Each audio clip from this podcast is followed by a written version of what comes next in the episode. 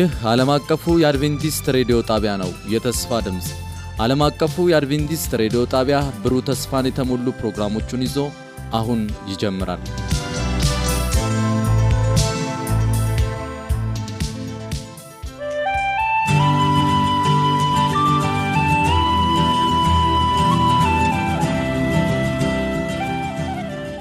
እንደምን ሰነበታችሁ ውድ አድማጮቻችን። ይህ በዓለም አቀፉ የአድቬንቲስት ሬዲዮ የአማርኛ ቋንቋ የተዘጋጀ የሚቀርብላችሁ ሳምንታዊ የመጽሐፍ ቅዱስ ጥናታችን ነው። ውድ አድማጮቻችን የዚህን ሳምንት አዲስ ርዕስ ይዘን መጥተናል። ባለፈው ሳምንት ስለ ስኬት ነበር የተወያየ ነው። ዛሬ ደግሞ ከመጎምጀት ተጠበቁ በሚል ርዕስ አዲስ ርዕስ ይዘን መጥተናል። መጎምጀት ወይም መመኘት እስቲ ዛሬ አብረውኝ ያሉት ደግሞ ለመወያየት ወንድሜ ሙላት፣ ፓስተር ቴድሮስና በቴክኒክ ቁጥጥሩ ደግሞ እህታችን አምሳል ከበደ አብራን የምትቆይ ሲሆን በማወያየቱ አብሬያችሁ የምቆየ ወንድማችሁ ሙሉ ነኝ። የዛሬውን ጥናታችን ከመጀመራችን በፊት ፓስተር ቴዲ ጸሎት አድርግልን። ቅዱስና ዘላለማዊ ሆንክ ቸርና ሩሩ ፈቃር አባት እናመሰግናለን። እንደገና ቃልህን ልናጠና በዚህ በስቱዲዮ በየቤታቸው ደግሞ በሬዲዮኖቻቸውን ከፍተው የሚከታተሉንን ወንድም እህቶቻችንን በተለየ ሁኔታ ሁላችንን እንድትባርከን እንለምናለን። ጊዜውን ሁሉ አንተ ተቆጣጠር፣ ማስተዋል ጥበብ ስጠን። በክርስቶስ ኢየሱስ ስም አሜን። እግዚአብሔር ይባርክ። ፓስተር የሰው ሕይወት በገንዘቡ ብዛት አይደለምና ተጠንቀቁ፣ ከመጎምጀትም ሁሉ ተጠበቁ አላቸው። ጌታችን ኢየሱስ ክርስቶስ ነው ይህንን በሉቃስ ወንጌል ምዕራፍ 1215 ላይ ያለው። መጎምጀት የራስ ያልሆነውን ሀብት ወይም ንብረት ለማግኘት የሚደረግ ገደብ የለሽ ፍላጎት ነው። መጎምጀት እጅግ ትልቅና አሳሳቢ ጉዳይ ከመሆኑ የተነሳ አትዋሽ፣ አትስረቅ ወይም አትግደል ከሚሉ ትእዛዛት ጋር አብሮ ተቀምጧል። እጅግ ጎጂ ከመሆኑ የተነሳ እግዚአብሔር በታላቁ የግብረ ገብ ሕግ ሊያስጠነቅቀን መረጠ። የባልንጀራህን ቤት አትመኝ፣ የባልንጀራህን ሚስት ሎሌውንም፣ ገረዱንም፣ በሬውንም፣ አህያውንም ከባልንጀራ ገንዘብ ሁሉ ማናቸውንም አትመኝ አለ። እንግዲህ አመፃ ወይም ሕገ ጠልነት ነው ማለት ነው። መመኘት በራሱ ከእግዚአብሔር መንግሥት ያስቀረናል። እንግዲህ በአንደኛ ቆሮንቶስ 6 9ና 10 ላይ ደግሞ ጳውሎስ እንደዚህ አለ፣ አመፀኞች የእግዚአብሔርን መንግሥት እንዳይወርሱ አታውቁምን? አትሳቱ።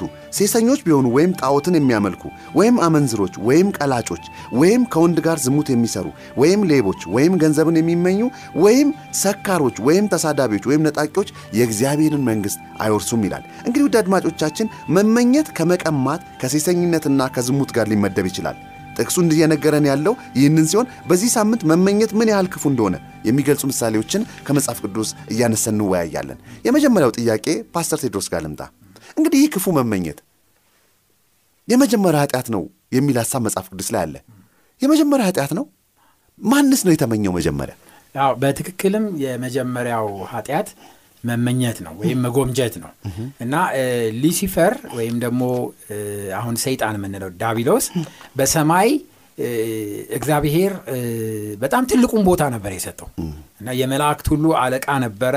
የሚጋርድ ኪሩብ ነበር ይላል ኢሳይያስ ምዕራፍ 14 ላይ ሄደን ስናነብ ሳለ። እንግዲህ በሕዝቅኤል ላይ ደግሞ በሕዝቅኤል 28 ላይ ስለ አለው ንብረትና ክብር። ሲናገር በጣም በጣም ምንም የቀረው ነገር የለም።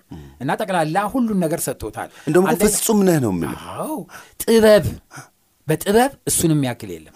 አንደኛ ጠቢብ እሱ ነው። ውበት በውበትህ መደምደሚያ መደምደ የውበት መደምደሚያ ይለዋል መጽሐፍ ቅዱስ። በጣም የሚያስገርም ነው ዛሬ ግን ጭራና ቀንድ የምናደርገው ስህተት ነው የውበት መደምደሚያ ውብ፣ የመጨረሻ ውብ እሱን የሚያክል የለም። የውበት መደምደሚያ ነው። እንደገና በስልጣን የምትጋረድ ኪሩብ ከዙፋኑ ጎን ነው። በቃ ዙፋኑን የሚጋረድ ኪሩብ ነው በስልጣን በሀብት እንቁ፣ አልማዝ፣ ሰርዲስ፣ ቶፒስ ምናምን የማናቃቸው ሁሉ እነሱ ሁሉ ተፈጠሩ። በቃ ልብሱ ነው። በቃ ልብሱ ሁሉ ያጌጠው በዛ ነው። ሀብት ብትል፣ ስልጣን ብትል፣ ውበት ብትል፣ ጥበብ ብትል ምንም ነገር የጎደለው ነገር የለም። ሁሉ ነገር ያለው ነው። ያ ሁሉ ነገር እያለው ግን ጎመጀ ወይም ደግሞ ተመኘ። ምን ተመኘ? ስግደት ስግደት እንደ እግዚአብሔር መሆን በቃ እንደ እግዚአብሔር መሆን። መላእክቶች ለእግዚአብሔር ሲሰግዱ እግዚአብሔርን ሲያመልኩ ሲመለከት እኔ በልዑል እመሰላለሁ አለ። በልዑል እመሰላለሁ፣ ዙፋኔን ከእግዚአብሔር ዙፋን በላይ ከፍ ከፍ አደርጋለሁ። በላይ እኮ ነው። ከዛ በላይ መሆን ፈለገ። እንግዲህ ፍጡሩ አምላክ ለመሆን ፈለገ። የማይሆን ነገር እኮ ነው፣ የማይሆን ምኞት። ብዙ ጊዜ ምኞት የምንላቸው ነገሮች፣ የምንጎመጃቸው ነገሮች ብዙዎቹ ቅዠት ናቸው፣ የማይሆኑ ነገሮች ናቸው። ዝም ብለን የምንጎመጃቸው ነገሮች ምክንያቱም የሚሆነውና የሚሆነው በየጊዜው የሚሆነው ይኸው አለ እኛ ጋር ነው ያለው። ይኸው ምንም የጎደለ ነገር የለም። እኛ ጋር ነው ያለው እኮ የሚሆነው ነገር። ለእኛ የሚያስፈልገው ነገር ሁሉንም እግዚአብሔር እየሰጠን ነው እዚህ እኮ ያለው። አሁን እኮ በሰጠን ነገር መደሰትና በሰጠን ነገር ማመስገን ትተን መርካት ሲገባን በቃ የሌለንን ነገር ውስጥ እየቃዠን እርካታ እንዳይኖረን ያደርገናል። ያለን ነገርን ብንመለከት እግዚአብሔርን እናመሰግናለን። ደስ ይለናል። ባለን ነገር ተጠቅመን አጣጥመን ህይወትን መኖር እንችላለን ባለን ነገር። መጎምጀት ግን በጣም መጥፎ ነው። ያለንን እንኳን ሳንጠቀምበት እንድናልፍ ነው የሚያደርገን። ባለን እንኳን ደስ እንዳይለን እና እርካታ እንዳናገኝ ያደርገናል። እና ሰይጣን ይህንን በመመኘቱ ምክንያት እንግዲህ ያለ ልክ ራሱን ከፍ ከፍ አደረገ ይላል።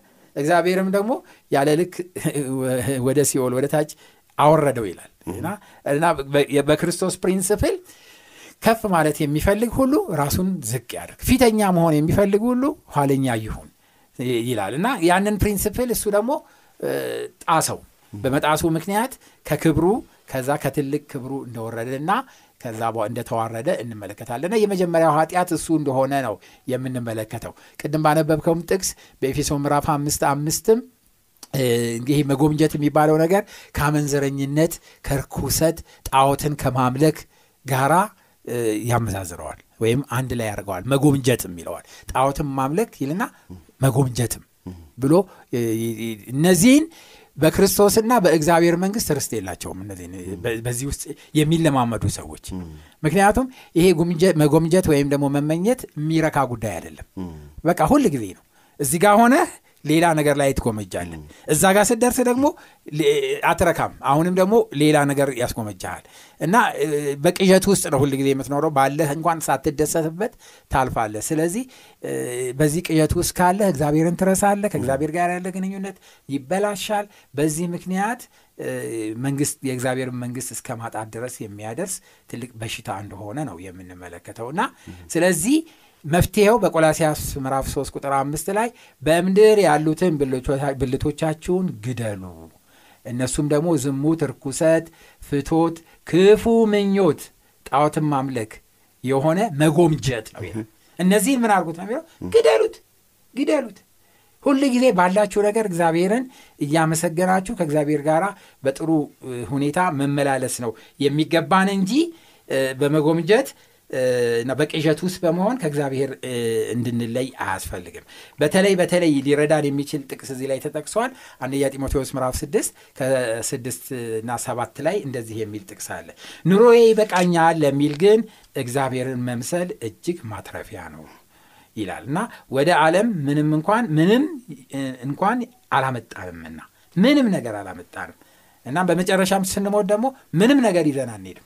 ስለዚህ ያለኝ ይበቃኛል ኑሮዬ ይበቃኛል ማለት እጅግ ማትረፍ ነው ይላል። እንደውም እግዚአብሔርን መምሰል ነው ነው የሚለው እግዚአብሔርን መምሰል ነው የሚለው እና ይህንን እንግዲህ መጎምጀት የሚለውን ነገር ጳውሎስም ሲመክረን ሳለ መጽሐፍ ቅዱስም ሲመክረን ሳለ ልክ እንደ ሌሎች ሁሉ ክፉ ነገሮች ማለት እንደ ጣዖት ማምለክ እንደ ርኩሰት እንደ ዝሙት ብልቶቻችሁን ግደሉ ተቆጣጠሩት ስለሚለን በራሳችን እንኳን ቢያቅተን በጌታ በኢየሱስ ክርስቶስ አማካኝነት ሁል ጊዜ በእግዚአብሔር ፊት ማስገዛት ይኖርብናል። እና ጌታ ሆይ ክፉ ምኞትንና ክፉ መጎምጀትን ቅዠትን ከኔ አስወግድ ብለን ብንጸልይ እግዚአብሔር ደግሞ የታመነና ጻድቅ ስለሆነ ከዚህ ሊገላግለን ምንም ጥርጥር የለውም። እግዚአብሔር ይባርክ ፓስተር ቴዲ።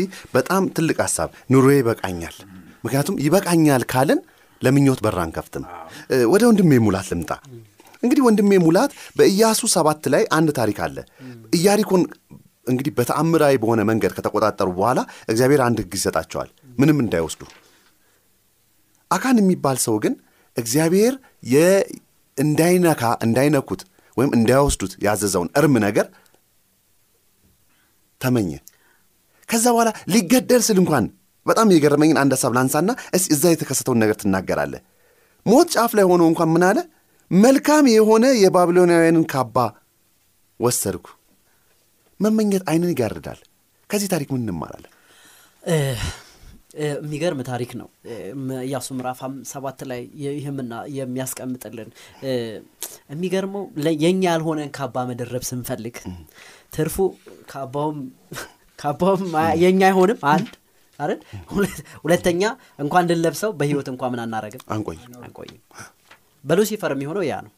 ያን የመሰለ ካባ አይደል? ቴዲ ቅድም ሲያወራልን ነበራል። እሱ በተፈጠረበት ቀን ነው እነዛ እንትኖች እንኳ የተፈጠሩት። ለእርሱ ክብር ነው። ለእርሱ ክብር ብቻ ተብሎ እግዚአብሔር ለዛ- ለሚገርም ውብ ለሆነ የፍጹምነት መደምደሚያ ለሆነው ለዛ የፈጠረው የነበረው። አካንም የሆነው ይህንን ነው። አስቡት እስኪ።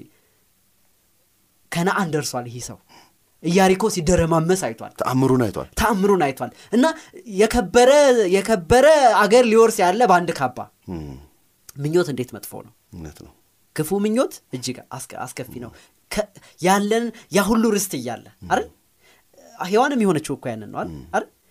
አንድ አንድ ፍሬ አንድ ዛፍ ከዛ ሁሉ ወገኖቼ መጎምጀት ያለንን እንዳናይ ያደርጋል። ሁለተኛ ያለንን እንድናጣ ያደርጋል የጎመጀነውን ነገር አናገኝም። ደግሞ የነበረንን ነገር ምን እናደርጋለን? እናጣለን። ደግሞ ትልቁ ነገር እኛ ብቻ አይደለም የምንጎዳው። አካን የሆነውን ይሄን ነው አይደል? እያሱ አለቀስ አይደል? ሙሉ ምዕራፉን አድማጮች እንዲያነቡት እንጋብዛለን። አይደል? ሽንፈት መጣ። አስቡት እስኪ። ኢያሪኮም በመዞር ብቻ? አይደል? በእግዚአብሔር እግዚአብሔር ያንን ቅጥር ድርምስምሱን ያወጣና ምርኮን ብቻ እንዲማርኩ የሄዱ ሰዎች አሁን ሞት መጣባቸው። ሰላሳ ምናምን ሰዎች ምን አደረጉ ይላል? ሞቱ። ወደቁ ሞቱ። ሊወርሱ የመጡ አያሳዝን? በምን ምክንያት? አንድ ሰው በመጎምጀቱ ምክንያት። ለዛውም የጎመጀው ምንድን ነው አንድ ካባ ነው። እንደዚህ ይላል። ቁጥር ሰባት አካን ሲያወራ ቁጥር ምዕራፍ ሰባት ቁጥር ከሀያ ጀምሮ አካንም መልሶ እያሱን እንዲህ አለው። እያሱ ጠይቆት ነው ለምን ይህን አረክ? ብሎት እውነት ነው የእስራኤልን አምላክ እግዚአብሔርን በድያለሁ። ያደረግኩትም ይህ ነው ከምርኮ ዕቃው መካከል ከሰናዖር የመጣ አንድ የሚያምር ካባ። ሁለት መቶ ሰቅል ብርና ክብደቱም ሀምሳ ሰቅል የሚሆን የወርቅ ቡችላ አይቼ ጎመጀው ጎመጀው ነው። ሸምድ የሚለውን? ሸምድ ይለዋል በእነሱ ቋንቋ? መመኘት። መመኘት። ወሰድኩትም እቃዎቹንም ብሩንም ከታች ሆኑ በድንኳን ውስጥ መሬት ላይ ቀብሬዋለሁ አለ የወገኖቼ።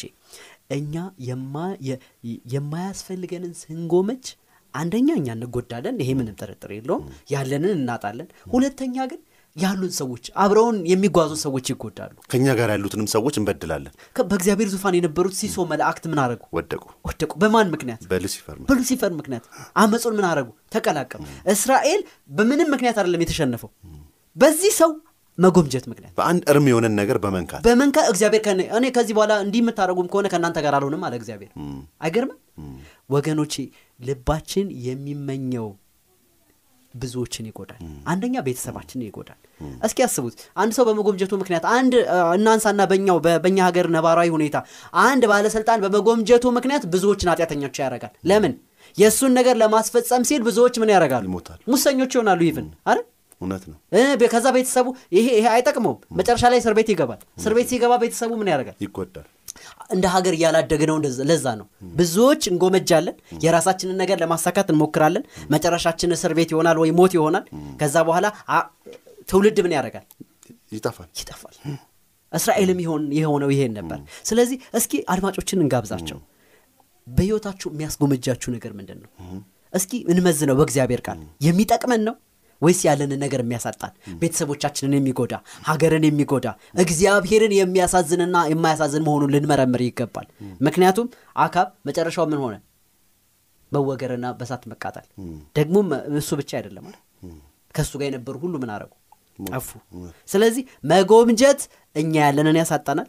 አብረው ያሉት አብረው ያሉትን ሽንፈትን ያከናንባል። ጠላትን ደስ ያሰኛል። እግዚአብሔርን ያሳዝናል። የእኛም መጨረሻ ሞት ይሆናል ስለዚህ መጎ- ክፉ መጎምጀትን እግዚአብሔር ከልባችን ላይ ይንቀል አሜን። እግዚአብሔር ይባርክ ወንድሜ ሙላት። ቀጥታ ወደ ፓስተር ቴዲ ልሂድ። ፓስተር መመኘትን በይሁዳ ልብ እንዴት እንየው?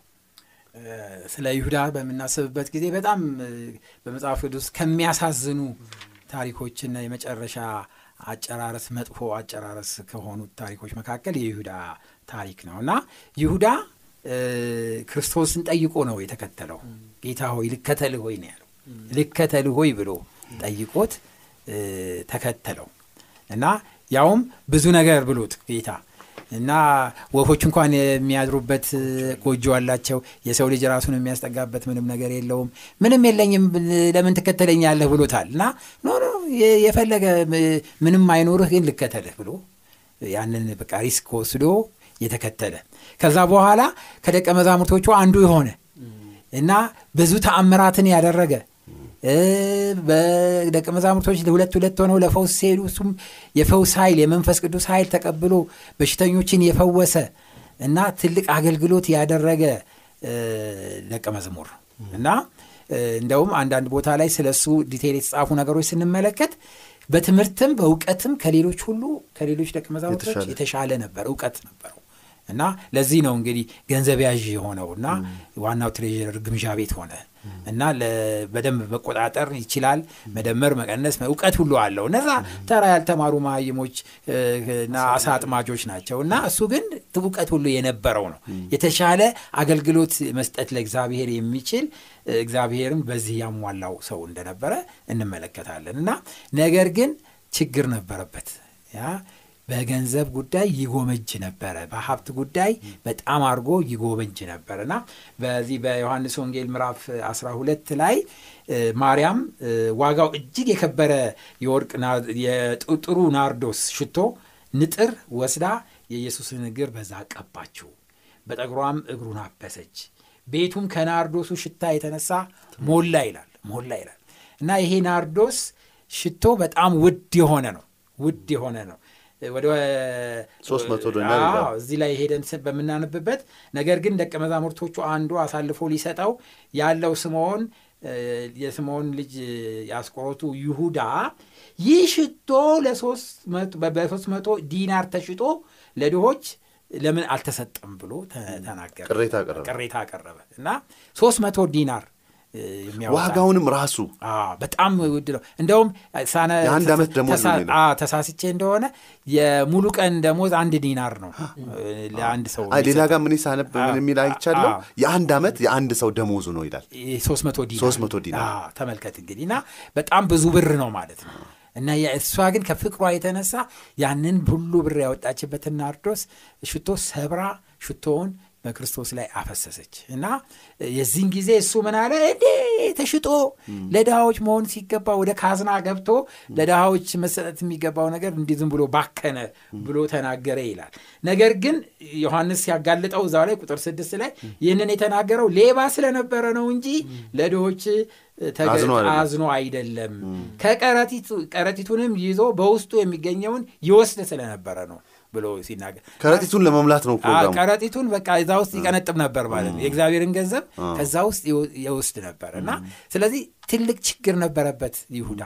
ትልቅ ችግር ነበረበት ለእግዚአብሔር የተቀደሰውን ለእግዚአብሔር አገልግሎት ከተወሰደው ገንዘብ ላይ ይሰርቅ ነበር። እስከዚህ ድረስ ያንን ያደርግ ነበር። ግን ያንን ሁሉ ስርቆት እያደረገ ያንን ሁሉ ታማኝነት እያጎደለ እንኳን ክርስቶስ አብሮት ይራመድ ነበር እስከ መጨረሻ። የሚገርመውና የሚደንቀው ነገር ከዚህ ትልቅ የምንማረው ነገር ምንድን ነው ኃጢአት እኛ ክርስቶስን የሚጎዳው ይመስለናል። እግዚአብሔር በቃ ኃጢአት ስንሰራ በቃ እሱ የሚጎዳ ምናምን ይመስለናል ነገር ግን መጨረሻ የሚጎዳን እኛ ነው የሚያጠፋን እኛ ነው። የኃጢአት ልምምድ ምንድን ነው። የሚያመጣው እያጠፋን እያጠፋን ይሄዳል። ስለዚህ ይሁዳ finally በሰላሳ ዲናር እንግዲህ እሷ ሶስት መቶ ዲናር ነው አውጥታ ያፈሰሰችው። ስንት ስንተኛ እንደሆነ? አንድ አስረኛ። በሚሆን በሰላሳ ዲናር ጌታውን ለመሸጥ ተስማማ ወጡ አኩርፎ ክርስቶስ የዛ ጊዜ በዚች በተናገረው ጊዜ ድሆች ሁል ጊዜ ከእናንተ ጋር ይሆናሉ። እኔ ግን ሁል ጊዜ ከእናንተ ጋር አልሆንም። እሷ ለመቃብሬ ይሆን ዘንድ ራሴን አዘጋጀች ብሎ ተናገረ። ከዛ በኋላ ይሁዳ አኮረፈ በዚህ ምክንያት።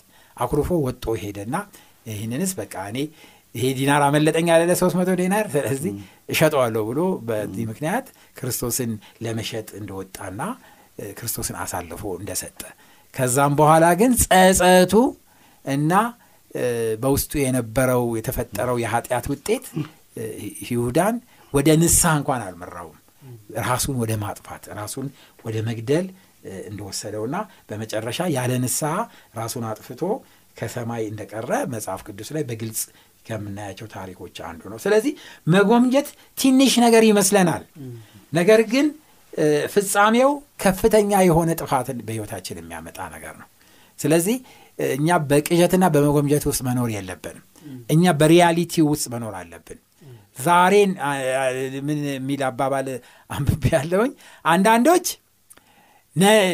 ባለፈው የሚኖሩ ሰዎች አሉ በትዝታ እንዲህ ነበርኩኝ እኮ እንዲህ ነበርኩኝ እኮ እያሉ ያለፈውን እያሰቡ ደግሞ ዛሬ ላይ ቆመው ደግሞ እንዲህ ብሆን እንዲህ ብሆን እያሉ የነገውን እየጎመጁ ዛሬን ሳይኖሯት ያልፋሉ ይላል። የትናንትናውን በትዝታ የወደፊቱን በመጎምጀት የዛሬውን መኖር ሳይችሉ ያልፉታል። እና ይሁዳም አንዱ እንደዛ እንደዛ ነው። እና ስለዚህ እኛ እንደዚህ ነው። መጨረሻ መጎብኘት ማለት ራሳችንን እስከ ማጣት ቅድም በአካንም ህይወት ውስጥ የተመለከት ነው ያንን ነው። እና እንኳን ሊለብሰው ህይወቱን እንኳን ወሶ በተነው ነው የሚለው? ይሄም ገንዘቡን እንካ ብለው በሰጡት ጊዜ አልተጠቀመበትም እኮ። ወስዶ በቤተ መቅደስ ውስጥ በተነው የንጹህ ሰው ደም ነው። ደም ነው ብሎ በተነው። ከዛ በኋላ እንደዛ ብሎ እንኳን ሄዶ እግሩ ላይ ቢወድቅና ንስሐ ቢገባ ጥሩ ነበር ግን ራሱን አጠፋ። ኃጢአት ምን ያሳምነናል መሰ የኃጢአት ልምምድ ኃጢአትን አሁን የሚለማመዱ ሰዎች አሉ። እግዚአብሔር ቅሩ አይላቸውም ከሰማይ። እናንተ አትገቡ ምናምን አይላቸውም እነሱ ራሳቸው እኔ አይገባኝም ነው የሚሉት። የይሁዳን ውሳኔ ነው የሚወስዱት በቃ የይሁዳን ውሳኔ ነው የሚወስዱት እኔ ሰማይ አይገባኝም ነው የሚሉት። በቃ ግቡ ብሎ ከፍቶ ቢሰጣቸው አልገባም ነው የሚሉት። ይኸው ጴጥሮስ ተመለሰ ይሁዳ ግን አልገባም ነው የሚለው። በቃ እምብየው ብሎ ራሱን አጠፋ እና የሰዎችም መጨረሻ እግዚአብሔር በመጨረሻ ለመንግስቱ ቢጠራቸው እንኳን ኃጢአት የተለማመዱ ሰዎች አንገባም ብለው በፍቃዳቸው ነው የሚቀሩት እና ይህን በጣም ከፍተኛ የሆነ አደገኛ ስር የሚሰድ ቀስ በቀስ የሚገዘግዝና ከሰማይ መንግስት የሚያስቀር ስለሆነ አድማጭ ተመልካቾቻችን ሁላችንም ይህንን አስበን ከመጎምጀት ራሳችንን መጠበቅ ይኖርብናል። እውነት ነው። እግዚአብሔር ይባርክ ፓስተር። ወደሚቀጥለው ሀሳብ ነው የሚሄደው አናንያና ሳጲራስ ላይ መጎምጀት እንዴት እኔ ምዕራፍ አምስት የሚነግረን ያንን ነው። መጀመሪያ የመጀመሪያ የቤተ ክርስቲያን አመሰራረት ክርስቶስ ኢየሱስ ከሄደ በኋላ መንፈስ ቅዱስም በላያቸው ከወረደ በኋላ ቤተ ክርስቲያን በእድገት ላይ ነች። እና ሁለት ሰዎች እንደምናውቀው ታሪኩን ሀናንያና ሰጲራ ቤታቸውን ሸጡ ከዛ የሆነውን ታሪክ ነው የምናየው። ሀናንያ የተባለ ሰው ከሚስቱ ከሰጲራ ጋር መሬት ሸጠ። ሚስቱን ምዕራፍ አምስት ነው የማነበው። ሚስቱን በሚገባ እያወቀች ይህን ቃል እንያዘው ሚስቱ በሚገባ እያወቀች ከሽያጩ የተወሰነ ገንዘብ በማስቀረብ የተረፈውን አምጥቶ በሐዋርያት እግር ስራ አስቀመጠ። ጴጥሮስ ግን ጴጥሮስ ግን እንዲህ አለ። ሐናንያ ሆይ መንፈስ ቅዱስን ትዋሽ እና ከመሬት ሽያጭ ታስቀር ዘንድ ሰይጣን ልብህን ለምን ሞላው? ብሎ ከዛ በኋላ ያው የዋሸኸው እኮ እግዚአብሔርን እንጂ ሰው አይደለም። እና በፊቱ ይሞታል። እንግዲህ ወገኖቼ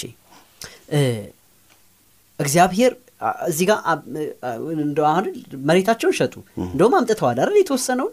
ለምንድን ነው እንደዚህ አይነት እርምጃ መወሰድ የተወሰደው ብለን ስን አንደኛ ቅድም ስናነብ ሆን ብለው እና ማንን ያሳዘኑት ደግሞ? እግዚአብሔር። እግዚአብሔር መንፈስ ቅዱስ ታስታውሳላችሁ የውሃ ጥፋት ሲመጣ እግዚአብሔር ምን ብሎ እንደወሰነ? ከዚህ በኋላ መንፈሴ እያዘነ ከሰው ልጅ ጋር ምን አያረግም አይኖርም። ብዙ ውሳኔዎችን የእግዚአብሔርን ውሳኔዎች አሁን ያካብን። እግዚአብሔርን የበደልኩት ይላል ራሱ አካን ቅድም ስናነባረን ሰይጣን ማንን ብቻ ነው የበደለው? መጀመሪያ እኮ የበደለው ራሱ እግዚአብሔር ነው የእግዚአብሔርን መንፈስ የተፈጠርንበትን ያን መንፈስ እምቢ ስንል የመዳናችንን ዋናውን ክርስቶስ ኢየሱስን የሚነግረን እምቢ ስንል እንደውም ክርስቶስ ኢየሱስ ያነሳል አይደል? አንተ በቤል ዘቡል ነው ምን የምታወጣው አጋንንት የምታወጣው ሲሉት የተሳደባችሁትን ማንን ነው? እግዚአብሔር የእግዚአብሔርን መንፈስ ነው የተሳደባችሁት። ይህን ስጦታ የሰጠው ክርስቶስ ኢየሱስ የሚሰራው ነገር ሁሉ በመንፈስ ቅዱስ ምን ያደረገ ነው? ምሪት የሆነ ነው። ስለዚህ አናንያና ሰጲራ ያጭበረበሩት ማንን ነበር? እግዚአብሔር መንፈስ ቅዱስ ሆን ብለን የመዳንን መንገድ እምቢ ስንል እግዚአብሔር ይወስናል። ይሁዳም የሆነው ያንን ነው አይደል? እውነት ነው። ያሳዘነው ክርስቶስ ኢየሱስን ይመስላል እንጂ ግን መንፈስ ቅዱስን እምቢ ብሎ የመዳንን መንገድ ምን ብሎ? የተሰጠውን የመዳንን መንገድ እምቢ ብሎ። መጨረሻው የሚመጣው እንደዛ ነው አይደል? መንፈስ ቅዱስ አሁን በምድር ላይ አለ። የክርስቶስ ኢየሱስን መዳን አይደል? የክርስቶስ ኢየሱስን መዳን እምቢ ካልን መጨረሻው ይመጣል። ምድር እምቢ ባለች ጊዜ ያኔ አይደል ያኔ ነገሮች ይዘጋሉ። ስለዚህ ወገኖቼ ምን እያልን ነው? እነዚህ ሰዎች በመጎምጀታቸው ምክንያት መንፈስ ቅዱስን አሳዘኑ። በመጎምጀታችን ምክንያት ምን እያደረግን ይሆን? ህይወት መቼ እንደሚያበቃ አይታወቅም። እነዚህ ሰዎች እኮ እንደሚቀጥሉ ነው የሚያውቁት የነበረው አይደል? ስጦታን ሰጥተው ምንድን ነው የቤተ ክርስቲያን አባል ሆነው ምን ያደርጋሉ? ይቀጥላሉ። ወገኖቼ እግዚአብሔር በቃ የሚልበት ጊዜ አለ። ምን እያደረግን ነው አሁን ምን እያደረግን እንደሆነ እስኪ ራሳችንን እንፈትን። ምንድን ነው የሚያጓጓን? ምንድን ነው የምንጎመጅበት? ምንድን ነው በስስት ልባችንን የያዘው ደግሞ የራሳቸው የነበረን ነገር። የራሳቸው የነበረን ነገር። ስለዚህ እግዚአብሔር መጎምጀትን ይጠላል የመጀመሪያው ወዳቂ ጎምጅቶ ምን አረገ? ወድቋል። አሁንም ከእግዚአብሔር ጸጋ የምንወድቀው በመጎምጀታችን ምክንያት እንዳይሆን እግዚአብሔር ይጠብቀን። አሜን። እግዚአብሔር ይባርክ። ሙሌ እውነት ነው። ይሁዳም ላይ እንደዚህ ይላል ዛሬ እኛም ላይ ያለ ሀሳብ ነው።